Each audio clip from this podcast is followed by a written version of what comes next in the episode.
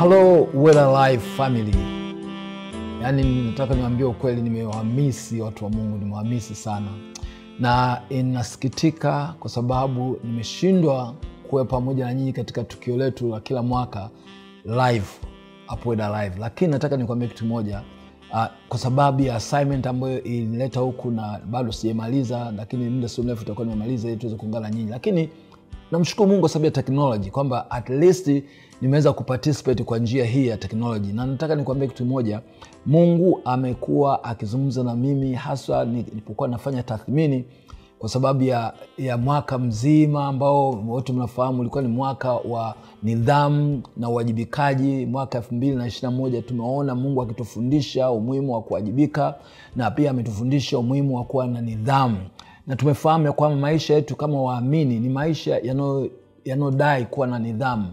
Mtu asiye na nidhamu ni vigumu sana kuhisi maisha ya ushindi katika kristo. Kwa hiyo bila shaka maisha yako hayako ha, ha, kama ilivyokuwa. Kwa nini? Kwa sababu umejifunza umuhimu ya, ya kuwa na nidhamu. Na nidhamu ina, inalipa nidhamu inalipa kwa sababu neno nidhamu ni neno ambalo linatoka lina, lina, lina, lina kwenye mzizi mmoja na neno la, la, la, la kiingereza uh, nani discipleship. Yani discipleship na discipline. Ni neno linatoka kwenye root word moja. Kwa nini? Kwa sababu maisha ya kikristo yanataka mtu awe ni mtu mwenye nidhamu. Nidhamu ya maneno yani unakuwa sio mlopokaji unajua yani namna ya kuzungumza ili kuishi. Kwa sababu hatulopoki sisi maneno yetu yanaumba kwa hiyo hatulopoki. Lakini sio tu hivyo hata uwezo wa kumsikia mungu unahitaji nidhamu usipokuwa na nidhamu kuna sauti nyingi ambazo zinapita katika fikra zetu zisingetaka sisi tuweze kumsikia mungu. Lakini sio tu hivyo ili kuweza kuondoa appetite ya mambo ambayo hayana msingi hayaongezi haya, haya, haya faida katika maisha yetu isipokuwa yanatuondolea ufanisi. Kwa hiyo nidhamu ni mwenendo na maisha ambayo ndio siri ya mafanikio na ushindi katika maisha ya mwamini. Kwa hiyo mwaka elfu mbili ishiri na moja umekuwa ni mwaka wa nidhamu lakini sio tu nidhamu na uwajibikaji pia. Maanake nini? Kwa sababu kuna kazi ambayo yesu ameifanya na ni wajibu wetu sisi sasa kuingiza katika utendaji ili kuweza kuona matukio yake. Kwa hiyo tunamshukuru sana mungu kwa mambo ambayo ametufundisha na nyinyi wote ni mashahidi. Wengi tuna shuhuda mbalimbali ya mambo ambayo yametokana na kupractice kweli ya neno la mungu ambalo mungu alisema nasi la kinabii kwa mwaka elfu mbili na ishiri na moja kwamba ni mwaka wa nidhamu na uwajibikaji. Mambo mungu amefanya katika maisha yetu. Lakini kama ilivyo kawaida unajua kila tunapoanza tunapotaka kuanza mwaka huwa tunamwamini tuna, tuna, tuna, mungu kwa sababu ya neno la kinabii. Na bila shaka moyo wako unatarajia kutaka kusikia nini mungu anasema na sisi kwa ajili ya mwaka elfu mbili na ishiri na mbili. Nataka nikwambia neno hilo lipo lakini kabla tujaenda moja kwa moja nataka nisome andiko hili katika uh, timotheo uh, wa kwanza sura ile ya kwanza na ule mstari wa kumi na nane.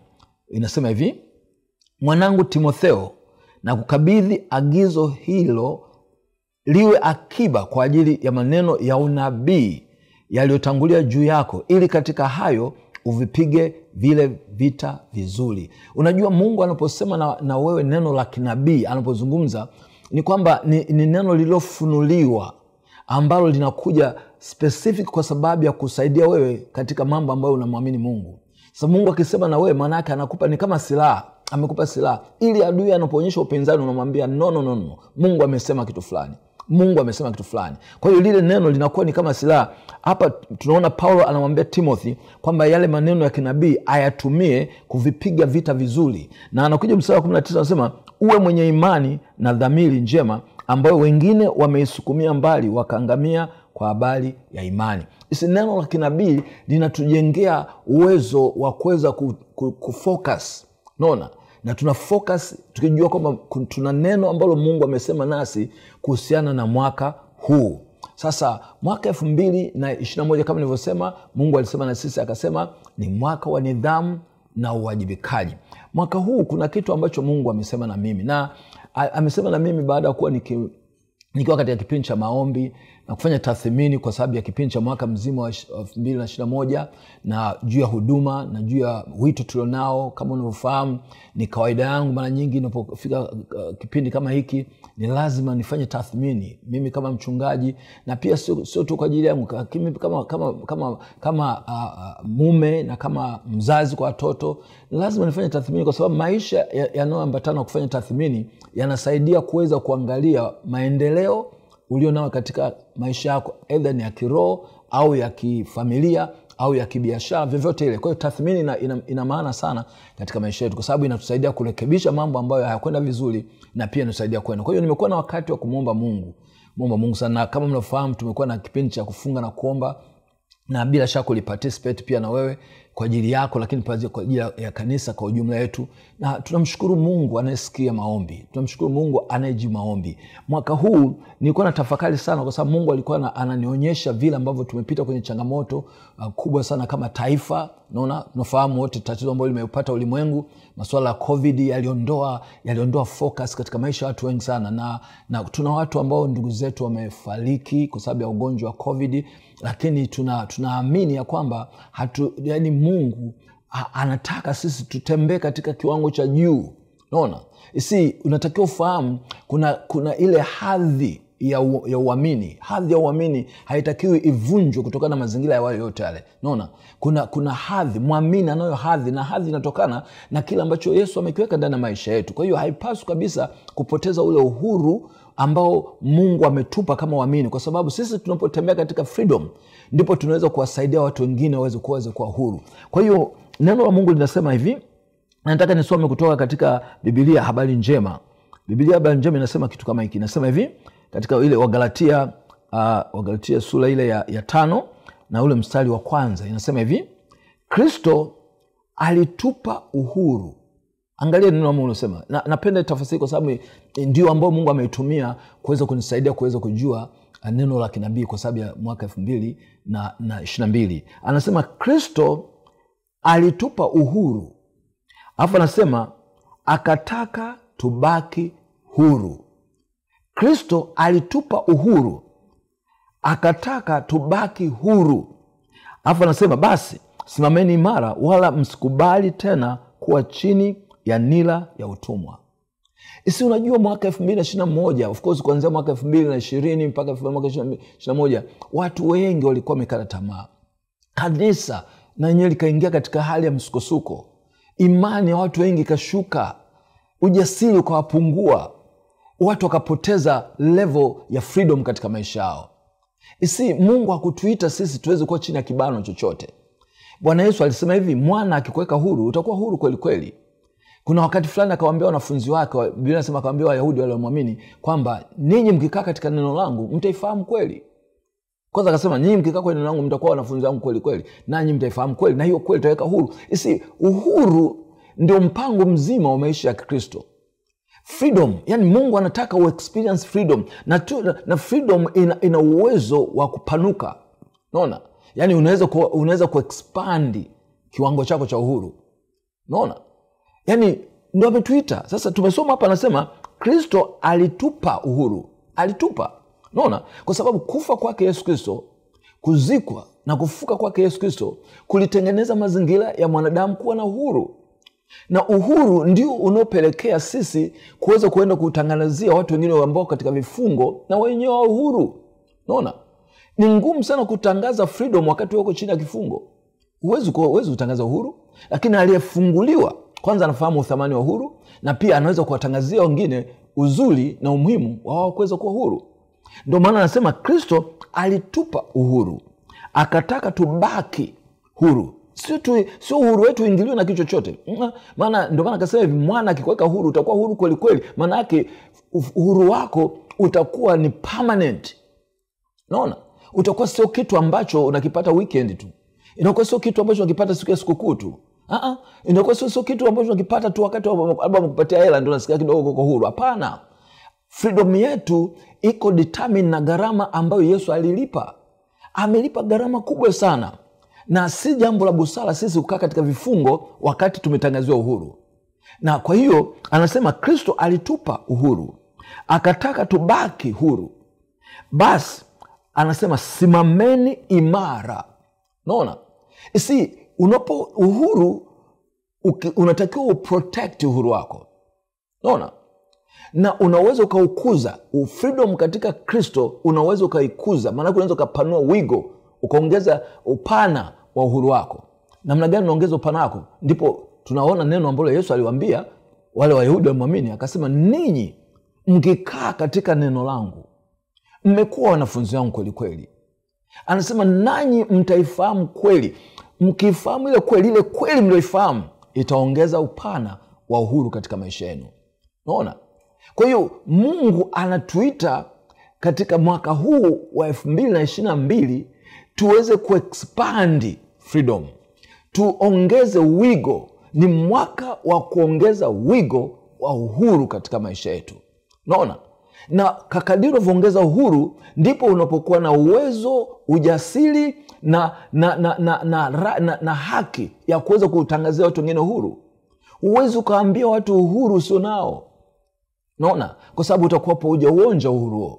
Lakini uhuru ulioonja ambao ukauona unapatikana katika kristo utakuwa na sababu ya kutaka kumwona mtu mwingine naye ana experience uhuru. Tuna watu wengi sana wameokoka lakini hawa experience uhuru.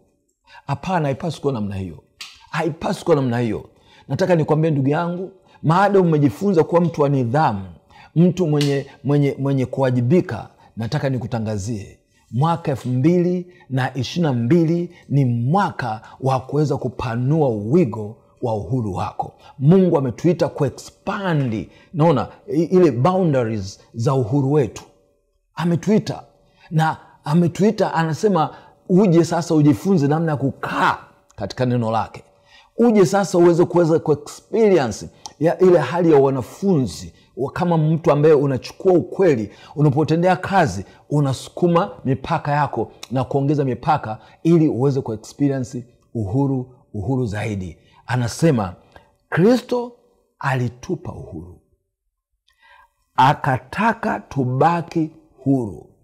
Ni lazima ujifunze kumwambia shetani kifungo sio sehemu ya maisha yangu.